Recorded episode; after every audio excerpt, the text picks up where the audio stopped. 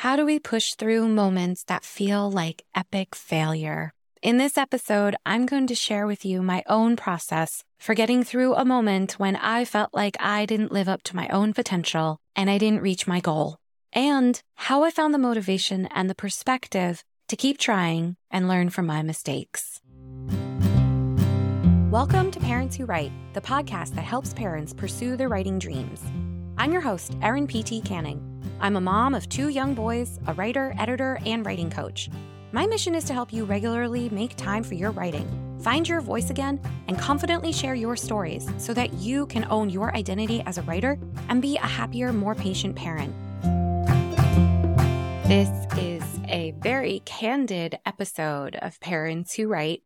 If you're seeing the video version of this, then you can see how puffy red my face my cheeks and my eyes are because I just cried hysterically for a solid 10 minutes because I feel like an epic failure at the moment. I started this podcast when I had reached a very low moment in my life because I didn't know who I was. This podcast gave me another purpose. It helped me find a way to channel my creativity and reach out to parents like you. For those of you who don't know, I am a perfectionist. So the fact that I have spent two days trying to edit an episode by a fantastic author and the software kept crashing on me and I kept pushing through because that's, that's the kind of person I am. I keep pushing through. I have a deadline.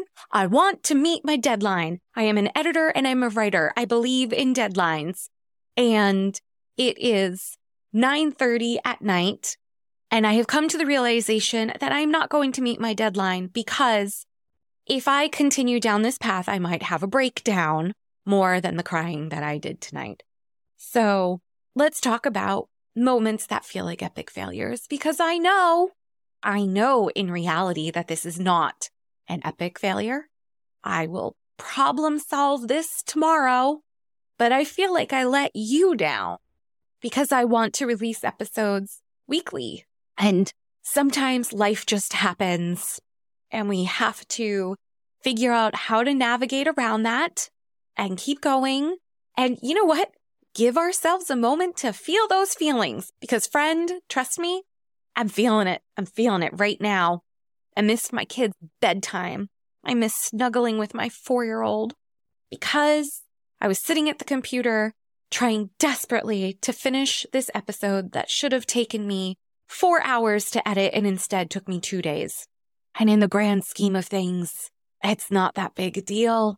After my seven year old has had a really hard time and he's calmed down, I try to put things into perspective for him. And uh, I say, Do we have any blood spilled?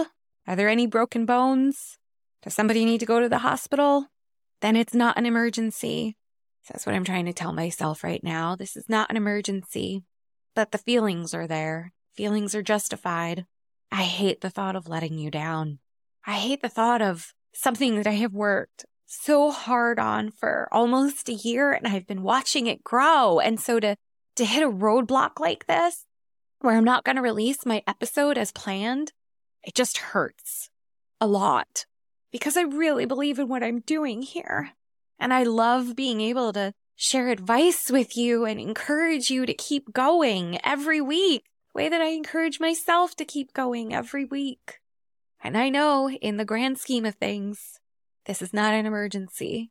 Tomorrow, I will do some yoga, maybe read a book instead of looking at a podcast episode. Then I'll uh, reach out to IT again I I love this podcast. There's no question about it. I'm not giving up on it. No way. Yeah, tomorrow tomorrow is going to be a problem solving mode. I hope that you're listening to this and what you take away from it is that it's okay to fail because they're not really failures, they're setbacks. And then we learn from it, right? I will definitely learn from this to not wait two days before an episode is supposed to drop to try to edit something that apparently is way too big for my software and my computer to be able to handle. And if it's really giving that much grief, then I should uh, maybe take a step back and problem solve a lot sooner rather than just trying to keep going and going and going until I crashed at 9:30 at night.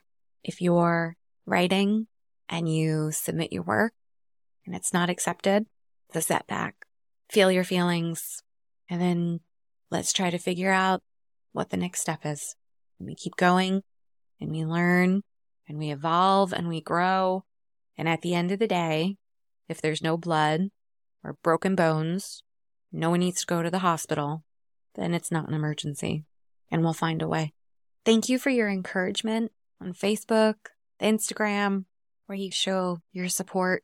When I see your messages that my podcast has somehow inspired you or I helped you to realize that you weren't alone.